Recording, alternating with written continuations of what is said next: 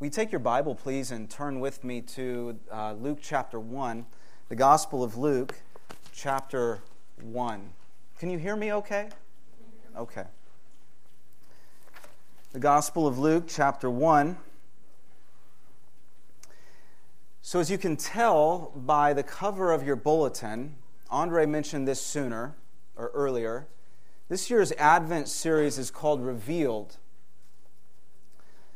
because we're spending the four weeks of Advent in consideration of four specific individuals who were involved in some way in the birth story of Jesus Christ and therefore had the truth of Christ revealed to them in incredible and amazing ways. Last week, Andre talked about Mary and how it was revealed to Mary that she would give birth to the long expected Messiah. And how her response to this was to burst forth in song. In what is now known as the Magnificat, she sang about God's mindfulness, God's might, and God's rich mercy. And from these three attributes of God, we learned that that not only is God aware of your particular situation, because He is mindful, and not only can He do something about your particular situation, because He is mighty, He also wants to do something about your situation because He is merciful. The arrival of the Christ child that grew within Mary's womb at that time signaled just how much God cares and involves himself in our lives. This message of God's unfailing love continues today in the second week of our series, namely in the story of Zechariah. Zechariah was a priest in Jerusalem who married the daughter of a priest, Elizabeth the same woman who met with Mary and pronounced blessing over her. Elizabeth understood the demands of the priesthood very well and loved the Lord with all her heart, just as Zechariah did. It says earlier in this chapter, in verse 6, they were both righteous before God, walking blamelessly in all the commandments and statutes of the Lord. You get the sense that this was a beautiful union between husband and wife as they walked by faith in God together. But there was heartache as well. Culturally, it was expected that married couples would have children, but Elizabeth, again, as we learn earlier in the chapter, Elizabeth couldn't conceive. And by this time, both she and Zechariah were well advanced in years, far beyond the age of pregnancy. One can only imagine the tears, the prayers, and the years of unanswered prayer these two endured together, if you've ever longed for something with all your heart, only to watch the possibility of it coming true grow less and less likely over time, then you know the kind of pain and self scrutiny and ultimate resignation that Zechariah and Elizabeth endured. And then out of nowhere, everything changed. On a day that began like any other, something miraculous took place. Zechariah was working in the temple when he was chosen to burn incense to the Lord.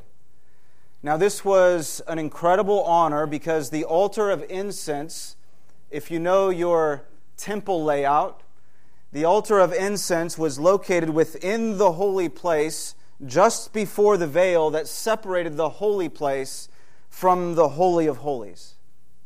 And the Holy of Holies, of course, represented the glory of God's presence into which only the high priest was allowed entrance, and that but once per year. That Zechariah was selected to tend the altar of incense just outside the Holy of Holies was a true honor indeed. In fact, a priest could serve his entire life, true story, a priest could serve his entire life and never serve in this privileged position.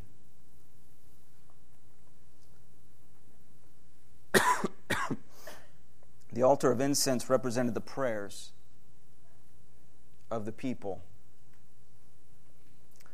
as the fragrant offering rose heavenward to God. And while standing at his post offering incense, Zechariah was suddenly joined by an angel who declared that his prayers had been heard. And his wife Elizabeth would bear a child, a son, in her old age. And this boy would be unique among the sons of Israel, filled with the Holy Spirit from within his mother's womb, and turn many of the children of Israel to God as he prepared the way for the Lord. Now, pause there for a minute. I want you to ask yourself how you would respond to this surprising news were you in Zechariah's position. For years, you've prayed for a child to no apparent avail. And so, how likely would you be to believe? And how successful would you be in overcoming any doubt in that life altering moment as the angel of the Lord stood before you while you worked your post in the temple? Zechariah didn't believe at first. The doubt within was too strong. The long years that had passed him by had numbed his receptivity in this area. He questioned the angel in disbelief and was made mute as a result. God's grace was still with him, though. Elizabeth conceived just as the angel promised. She carried the baby to full term and bore a son. And yet, for nine months, Zechariah watched and waited without saying a word, not a single word until when it came time to circumcise the boy and name him John, his tongue was loosed and he blessed God.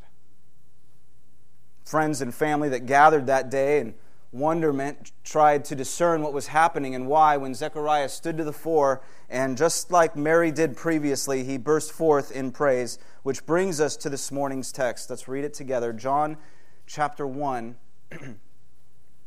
verse 67 through the end of the chapter.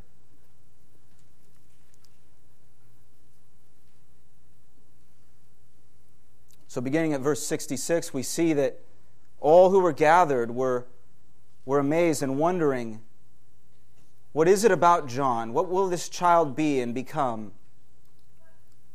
because they all recognize the hand of the Lord. And Zechariah, in verse 67, and Zechariah, his father, was filled with the Holy Spirit and prophesied, saying, Blessed be the Lord God of Israel, for he has redeemed he has visited and redeemed his people and has raised up a horn of salvation for us in the house of his servant David. As he spoke by the mouth of his holy prophets from of old, that we should be saved from our enemies, from the hand of all who hate us, to show the mercy promised to our fathers, and to remember his holy covenant, that, that oath that he swore to our father Abraham to grant us that we, being delivered from the hand of our enemies, might serve him without fear in holiness and righteousness before him all our days. And you, child, will be called prophet of the Most High, for you will go before the Lord to prepare his ways, to give knowledge of salvation to his people and the forgiveness of their sins, because of the tender mercy of our God, whereby the sunrise shall visit us from on high, to give light to those who sit in darkness and in the shadow of death to guide our feet into the way of peace. And the child grew and became strong in spirit, and he was in the wilderness until the day of his public appearance to Israel. This is the word of the Lord. Let's pray.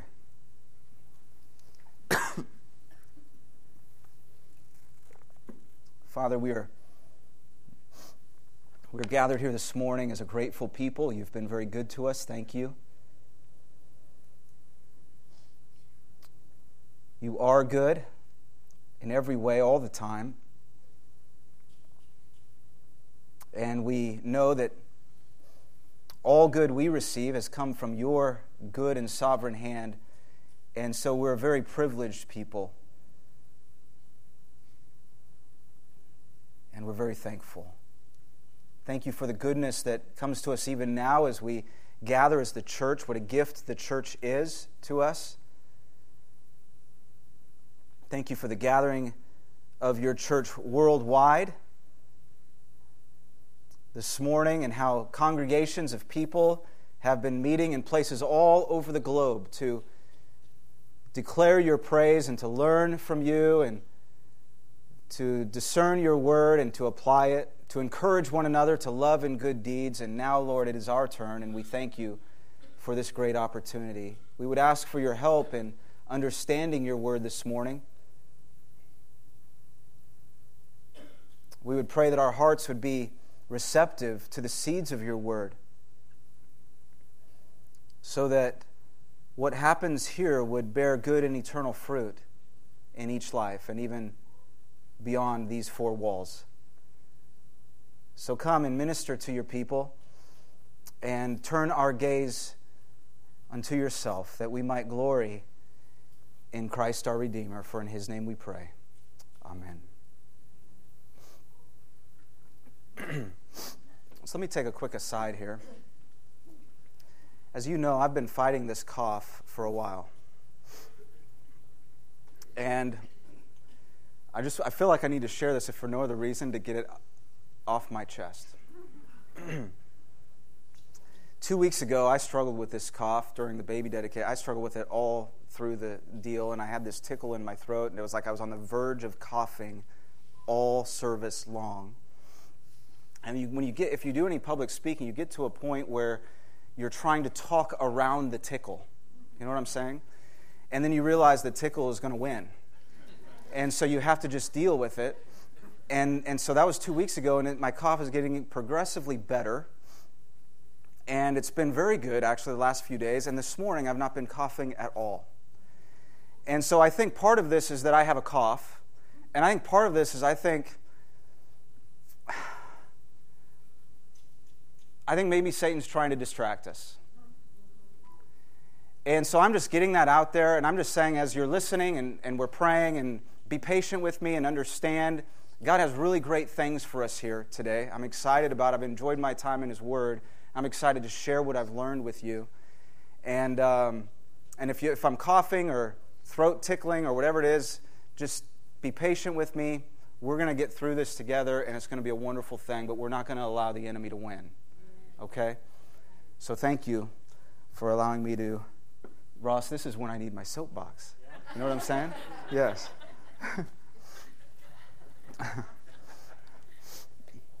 it's an inside joke.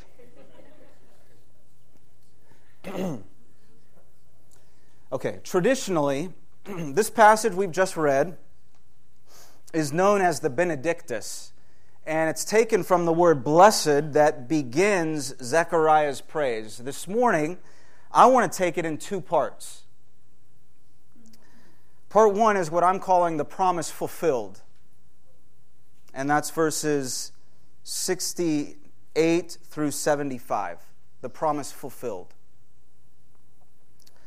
Part two is the way prepared, and that's verses 76 through 79. The promise fulfilled and the way prepared. Zechariah begins by blessing God for a promise fulfilled. Blessed be the Lord God of Israel. And in verses 68 through 75, he recounts four reasons why such praise is warranted. It's because God has redeemed, God has raised, God has remembered, and God has restored. And I want to walk through these four reasons with you. God has redeemed. Verse 68 Blessed be the Lord God of Israel, for he has visited and redeemed his people. That God has visited means He has moved toward us and takes interest in us. When we visit with one another, for example, when we stop by each other's homes or visit before or after church, or we meet for coffee and visit, what we're doing in those moments is we're taking interest in each other. And in the relationship we share.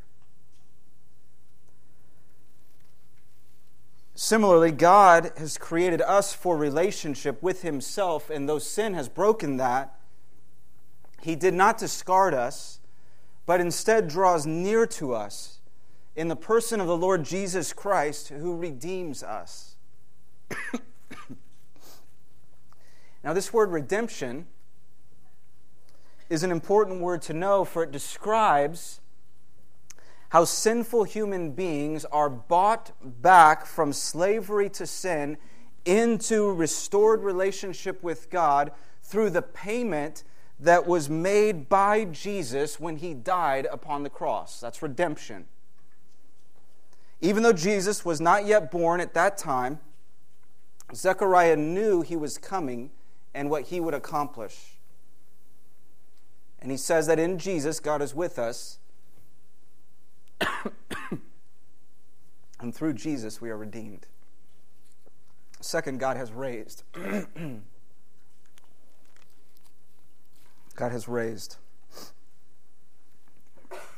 He has raised up a horn of salvation for us. now, this expression, a horn of salvation, obviously is not one that we use today.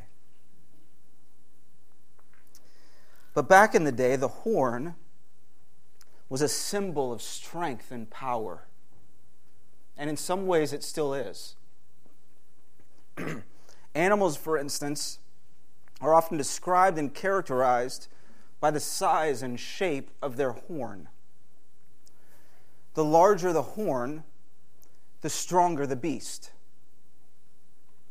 Jesus is likened to a strong and powerful horn. He is the horn of salvation, mighty to save. That God has raised this horn means we have a divinely appointed Savior who most certainly will defeat all foes and deliver us from the hands of the enemy. That's what it says in verse 71 that we should be saved from our enemies and from the hand of all who hate us. Now, there are earthly and heavenly implications to this statement. Zechariah probably had earthly enemies in mind. He likely thought about national and political deliverance because Israel was a subjugated nation. The people had been longing for independence for centuries, expecting Messiah to come as a conquering king. what they learned, however, And what people are still learning today, what we are still learning today, is that our greatest enemy is not another nation or political agenda. Please hear this. Our greatest enemy is not another nation or political agenda, but rather the sin that lives within each human heart and destroys the soul. And the one who hates us most is not an earthly oppressor, but rather the devil himself, whose sole purpose is to steal, kill, and destroy. Zechariah was not wrong, though, because a day is coming when God will restore heaven on earth and all earthly enemies will be dealt with justly.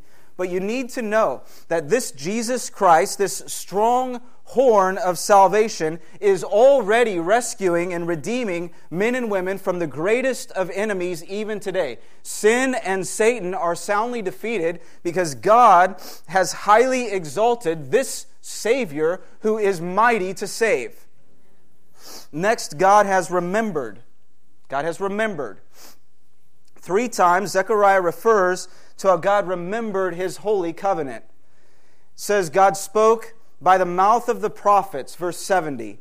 God promised mercy to our forefathers, verse 72. And God swore an oath to Abraham, verse 73, to bless and multiply his offspring. Now, the Abrahamic covenant, covenant, the Abrahamic covenant was made back in Genesis, which is what Zechariah has in mind here, and it stressed God's love and loyalty. And it guaranteed that all peoples would receive blessing from God through Abraham's line. Therefore, Jesus Christ, our Redeemer, and the horn of our salvation is evidence that God has not forgotten and remains true to his word. He has remembered. God made a plan even before he created the world. we need to know that there is divine thought and purpose behind creation itself. There was purpose in play when God made man and woman in his image. And even when they fell from that great purpose in Genesis 3, as soon as sin left broken what God had made whole, even then God spoke of a Savior to come. And from generation to generation, he remembered his promise and continually reminded his people of it, faithfully working his redemptive plan in just the right way at just the right time. And when the fullness of time has come, Scripture says, when the fullness of time had come, God sent forth his Son. All that took place in the Old Testament anticipated Christ in the New. In fact, I would say you cannot understand your Old Testament in full unless you read it through the lenses of Jesus Christ.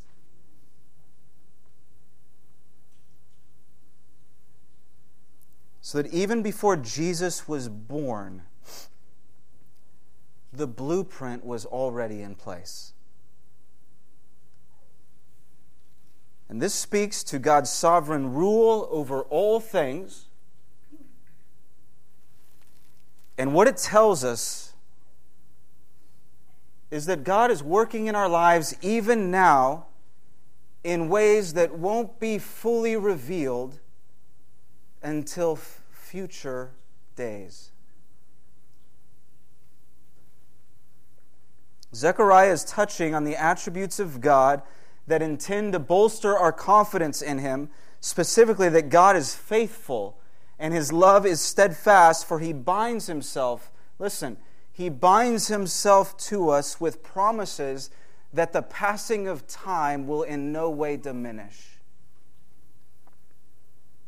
And all the promises of God find their yes in Jesus Christ.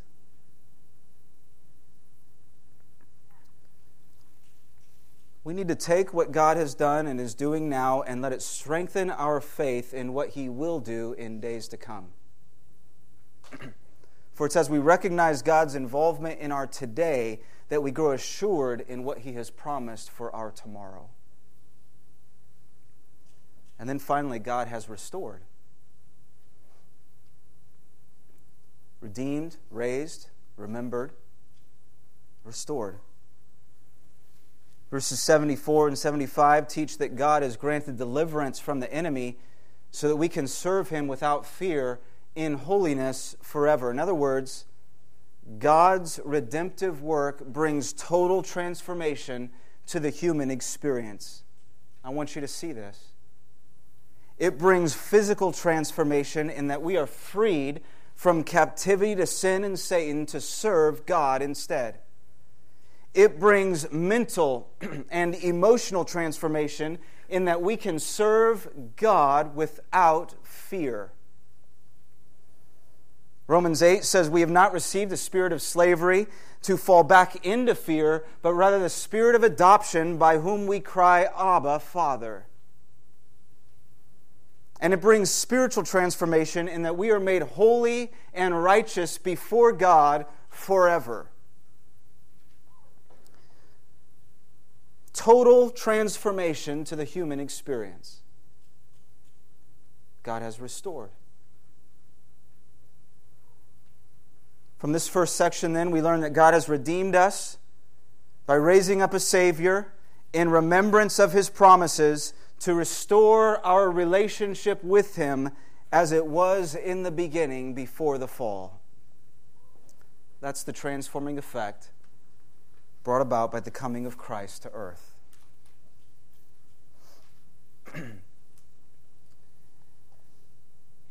Are you with me? The text then moves from the promise fulfilled to the way prepared in verse 76. And the tone of Zechariah's prophecy changes a bit as he begins prophesying over his own son. I picture him taking John into his arms, looking him over, this unexpected gift from God. And with deep gratitude and a father's pride, he says, And you, child, will be called prophet of the Most High, for you will go before the Lord to prepare his ways. Zechariah may have doubted the angel's words at first, but now, nine months later, clearly he has fully embraced the Lord's will for his son. And some 30 years would pass. John would grow up in the wilderness of Judea, while Jesus remained in relative obscurity in the Galilean town of Nazareth. And then, at a time appointed by God, John began baptizing in the Jordan River, preaching repentance in the name of Christ, whose sandals he thought himself unworthy to untie. He was preparing the way for Jesus and announcing that in Christ there is forgiveness and hope and peace, which we see coming to bear here in the remainder of this passage. Verse 77 teaches that John was to give knowledge of salvation, and salvation begins with the forgiveness of sins. I want to take a moment to just be honest and say what we all know. I want to articulate and get it out there that we all know it and we need to admit it. We, there, we gather in this room today guilty of sin. There isn't a single person here. There's not a single person in this room, not a single child downstairs for whom this does not apply. There is not a single person outside of this church building for whom this does not apply. For all have, have sinned and fall short of the glory of God. We have done things we ought not to have done. We have not done things we should have. We have sinned in thought and word and deed, even this week, and perhaps even this morning.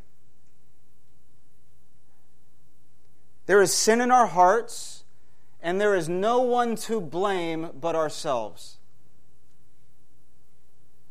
And these things break relationship with God, separate us from God, and bring death to our souls. If not for God's willingness to forgive, we would be hopelessly lost.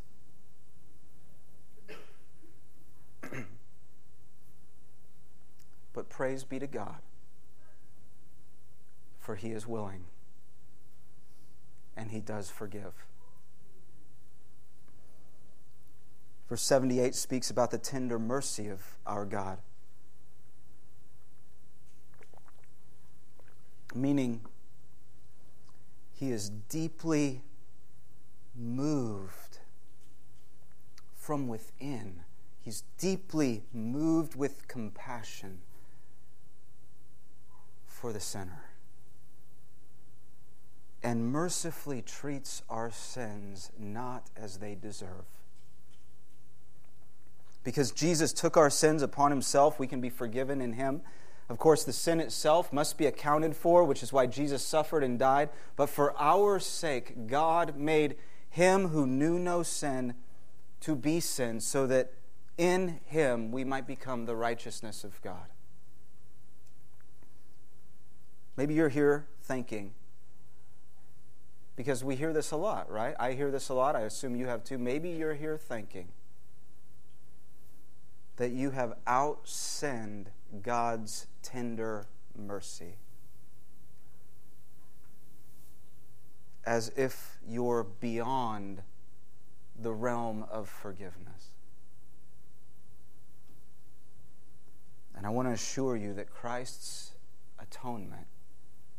His death on your behalf is entirely sufficient to save and forgive if you simply trust in Him.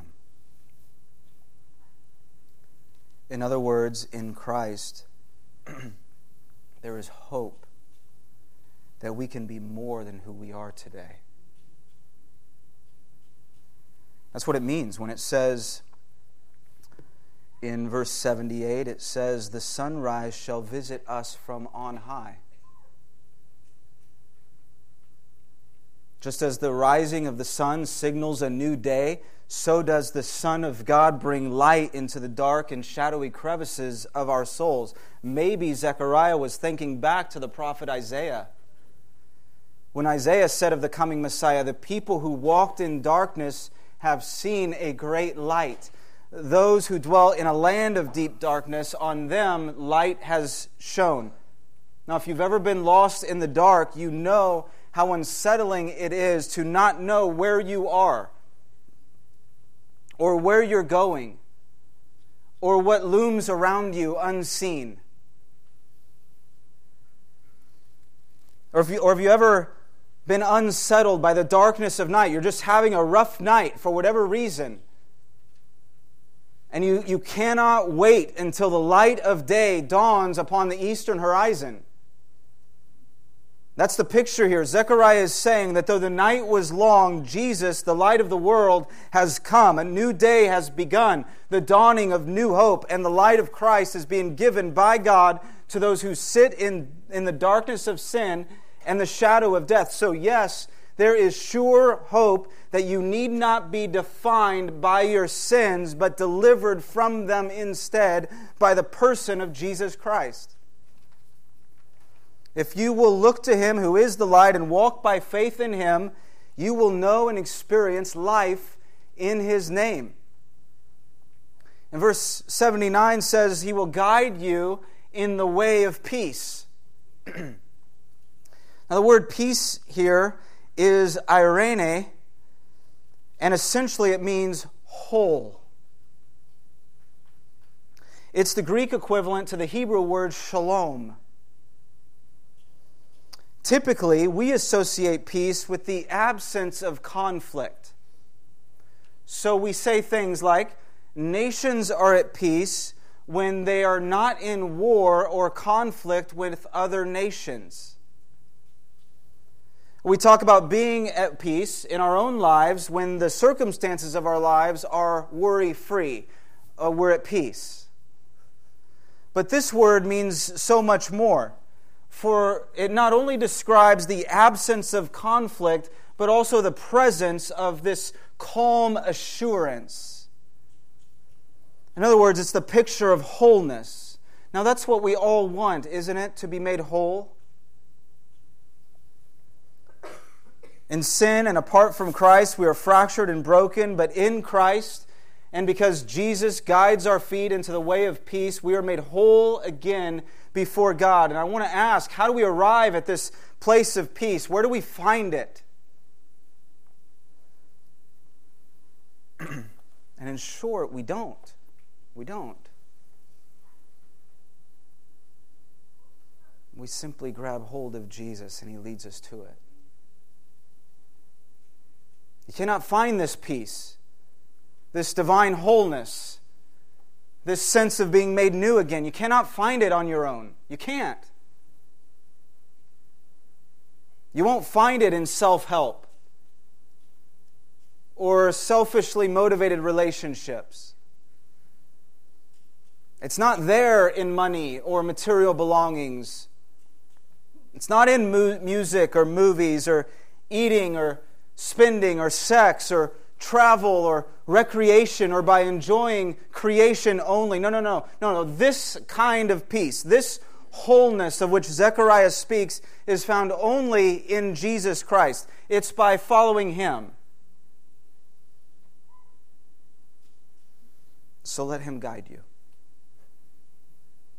He knows the way. My encouragement and exhortation to you this morning is to take God and His Word and believe.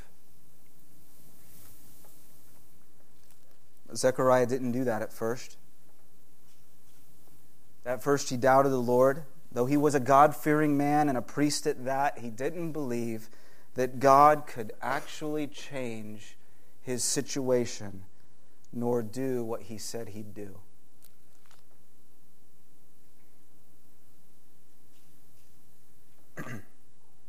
and at times, that's us. That's me. Maybe that's you. Maybe you're God fearing, but still doubting that He really can do something with your particular situation. Can He really?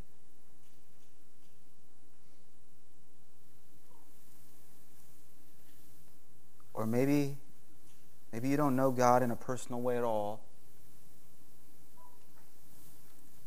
And you doubt whether you ever can. Can I really know my Creator?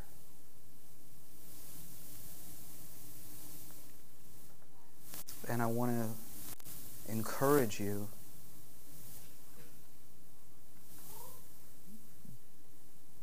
by reminding you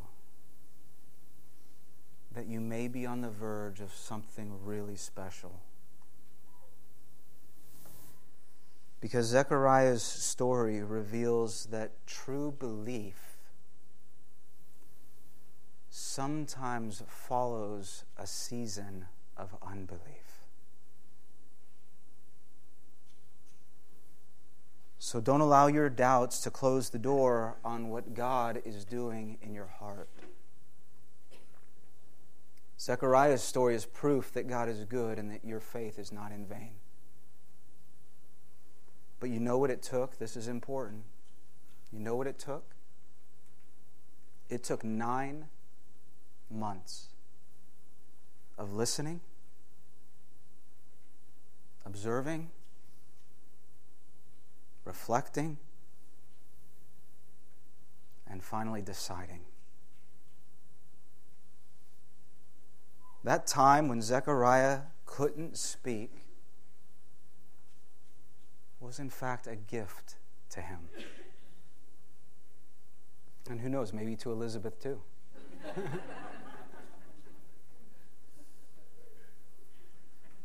because it forced him to hear God's voice in a way he hadn't before. To see God's heart with fresh eyes. To contemplate God's grace anew. And then to come to this place of decision where he would trust the Lord.